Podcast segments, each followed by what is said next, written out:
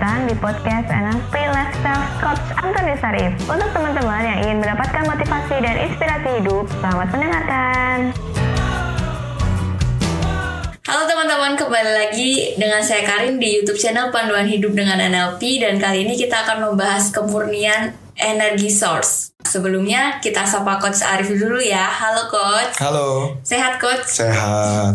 Coach kali ini kita mau bahas source energi. Mm-hmm. Nah itu apa sih Coach sebenarnya?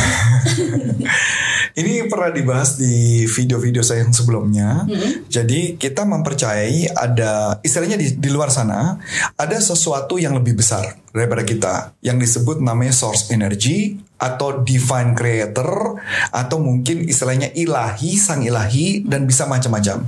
Jadi kalau misalkan itu di kalau kalau mama kita belajar di konsep cikung itu artinya kayak uh, apa namanya? Uh, tahu jadi tahu gitu ya. Jadi ada sesuatu yang di sana. Jadi source energy itu adalah sebuah energi yang kelihatannya adalah dia menguasai semua. Jadi kita hidup itu karena sumber itu source energy. Jadi kalau kita di bahasa kita yang beragama kita nyebut itu adalah Tuhan. Nah, bagaimana sih kok cara memurnikan source energy itu biar nggak apa ya berlawanan dengan kita? Nah, ini menarik nih. Jadi coba kita bicarakan satu sisi ya. Jadi kalau kita bisa bilang bahwa bagaimana sih caranya, kenapa sih ketika kita, nah ini mungkin cerita dasarnya dulu ya, cerita awalnya. Mungkin makanya Karin jadi bingung nih pertanyaan ini ya. Jadi gini, uh, manusia itu itu dilahirkan atau diciptakan ke dunia itu dari source energy. Jadi manusia itu tadinya jadi satu. Kita tuh istilahnya roh semua tuh jadi satu hmm. di source energy. Nah, ketika source energy itu ya, source energy itu ketika kita dilahirkan ke dunia, maka berbentuk menjadi fisik. Jadi kan ada dua nih manusia ya istilahnya ada bentuk fisik, ada bentuk jiwa, spiritnya di dalam. Nah, ketika menjadi fisik, manusia mendadak setiap dia mau melakukan apa pun tugas-tugasnya, maka mulai muncul ada keraguan di spiritnya, yang di mana spiritnya ini menjadi hubungannya tidak dekat lagi dengan sang pencipta menangkap nggak konsepnya? Mm. Jadi artinya kalau kita dekat sama sang pencipta, kalau kita minta apa pun pasti dikabulkan ya. Mm. Nah, ketika kita menjadi fisik, menjadi badan, seakan-akan tuh kayaknya kita minta apa pun kenapa nggak dikabulkan? Nah, maksudnya pemurnian adalah itu.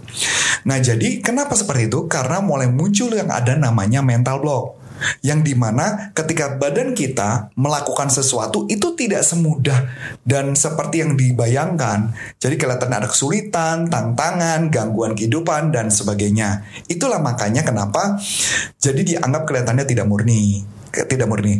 Nah, pertanyaannya, mungkin kalau saya jawab begini, bagaimana sih supaya kita kalau kita mau meminta sesuatu supaya dikabulkan? Mungkin itu gambaran jawabannya. Ini sama dengan konsep law of attraction gitu ya. Jadi kalau meminta apa pun supaya dikabulkan, yang pertama adalah yang pasti kita harus melepaskan seluruh mental block kita dan segala trauma dan segala problem-problem yang terjadi dalam hidup kita. Itu dulu, Karin. Jadi dilepaskan semua sampai bersih. Katanya bisa bersih nggak? Ya bisa iya bisa enggak. Tetapi paling enggak adalah energi yang tidak akan mengganggu Untuk mencapai tujuan. Begitu Karin. Nah cara bersihnya hmm. Cara bersihnya Berdoa, sedekah. Kalau pakai cara menurut umat beragama Berdoa, sedekah, minta ampun. Mohon pengampunan. Kalau di konsep law of attraction adalah Kita menggunakan satu konsep doa Yaitu adalah menggunakan konsep yang namanya Ho'oponopono. Ho'oponopono adalah sebuah teknik Yang dari Hawaii Dengan hanya mengucapkan kalimat tertentu. Jadi ada empat kata I'm sorry please forgive me, I love you, thank you. Dan ada satu kuncian yang untuk melepaskannya. Jadi dia membayangkan problem-problem yang terjadi. Kayak contoh sederhana gini. Uh, Karin misalkan anggaplah sales.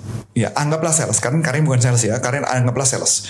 Dia punya tujuan. Saya mau mencapai tujuan ini. Tapi kok kayaknya mentok ya. Kayaknya kok kayak pintu rezeki nggak kebuka gitu loh.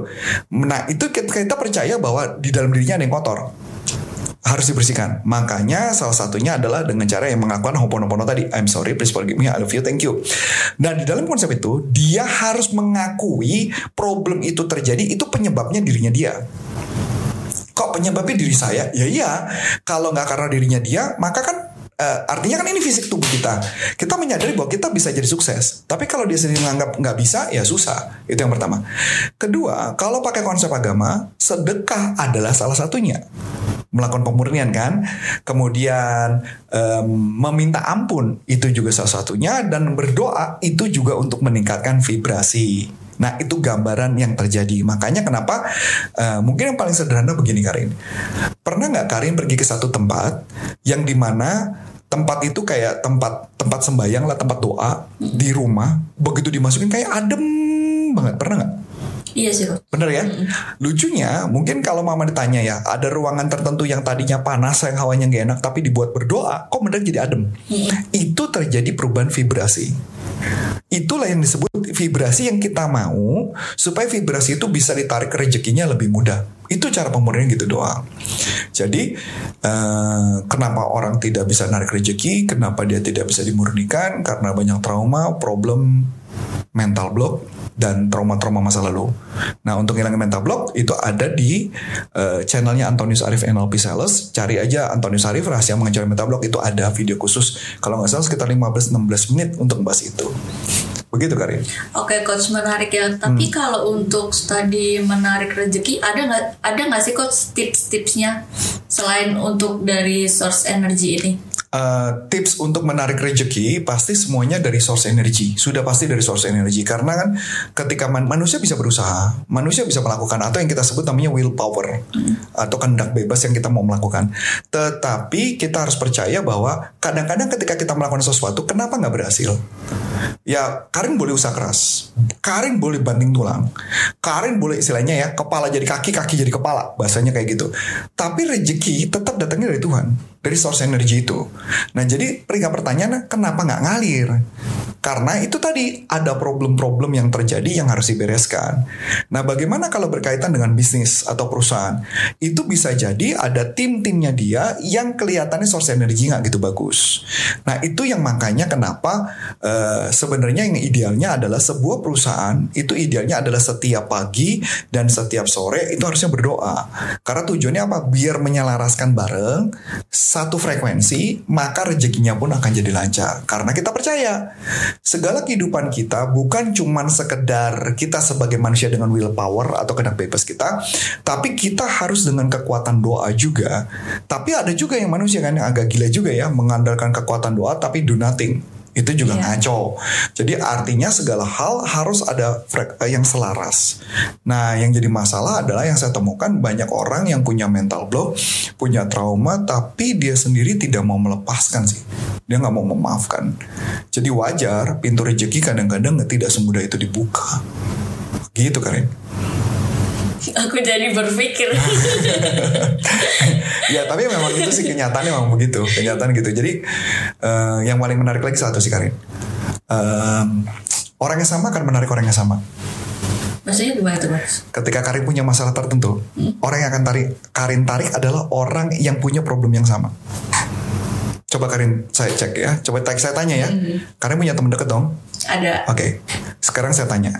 Sehingga perlu sebut nama. Hmm? Teman dekat Karin punya problem yang sama nggak sama Karin? Enggak sih. Yakin? Kehidupannya? Masalahnya? Coba aja cek nanti. Karena yang jelas kita menarik orang yang sama dalam kehidupan kita. Karena biar bisa uh, satu frekuensi. Oh, gitu. oh. oh. Satu frekuensi. Tapi nanti suatu saat ketika Karin naik level, hmm. ingat loh, Sampai hari ini setahu saya Karin nggak pernah berhenti belajar loh. Bahkan ngambil kursus kan. Pertanyaan, ketika Karin naik level, nanti atau apa yang terjadi? Teman-teman yang tadi hilang loh. Oh iya, iya sih Karin juga pikir ah udah masuk frekuensi. Nah, bahkan kayak contoh ya, mungkin yang uh, teman-teman yang di nonton di YouTube ini tahu kan sebelumnya Mbak Iren gitu yang hmm. dulu dengan saya, itu kan juga begitu. Teman-teman yang dulu deket yang dulu satu tongkrongan waktu dia di bukan di kantor ya tapi di di luar kantor itu kata Karin eh, katanya Iren sudah mulai beberapa yang sudah tidak satu frekuensi lagi. Oh. Itu yang terjadi lucu ya. Iya. Nah jadi artinya uh, ada dua nih Karin, hmm. ada dua arti nih. Jadi either Karin yang naik level atau Karin yang turun yang di mana mereka yang naik. Oh iya iya iya. Masuk akal ya? Uh. jadi pertanyaannya adalah nanti lucunya Karin akan punya temen lagi di level frekuensi yang sama. Atau bahkan lebih. Nah setelah itu nanti Karin naik lagi. Nanti akan hilang lagi Karin kalau misalnya kita kenal sama orang baru terus kita menganggapnya itu belum sefrekuensi itu bisa gak sih Coach? Bisa aja. Memang mungkin bisa jadi ada problem-problem hidupnya dia yang mungkin yang nggak se -se -se selaras sama kita. Itu bisa terjadi Karin. masuk akal. Iya. Nah itu yang terjadi dalam kehidupan kita Makanya kalau ditanya Kenapa sih teman-teman kita adalah kelihatannya orang-orang yang asik Itu sebenarnya adalah sebenarnya mirip sama lu Mirip sama kamu Mirip banget Cuman beda Kayak contoh beda story sedikit Beda problem sedikit Dan sebagainya Itu yang terjadi sih dalam kehidupan gitu Ya, eh, menurut aku topik kali ini sudah cukup. Hmm. boleh. Setidaknya kita juga jadi berpikir, oh iya, Ah. mana yang sefrekuensi, mana yang enggak. Dan teman-teman jangan lupa like, komen, dan subscribe. Dan kalau ada pertanyaan boleh di-share di kolom komentar. Dengan saya Karin. Dan sebelumnya, sebelum saya pamit, kalau Anda mau ikut pelatihan saya, Anda bisa masuk ke website kami pelatihanmotivasi.id dan kalau misalkan ingin mengundang kami atau ingin belajar eh, mengundang kami untuk menjadi partner Anda atau untuk menjadi pengajar di tempat Anda, Anda bisa baca di kolom deskripsi informasinya gitu ya dan nomor telepon dan juga kalau Anda mau mengundang kami untuk atau belajar NLP, Anda bisa masuk ke website kami nlpleadershipindonesia.com. Sukses buat Anda dan sampai jumpa. Bye bye. Nah, untuk teman-teman yang sudah menerangkan, terima kasih ya dan nantikan podcast selanjutnya.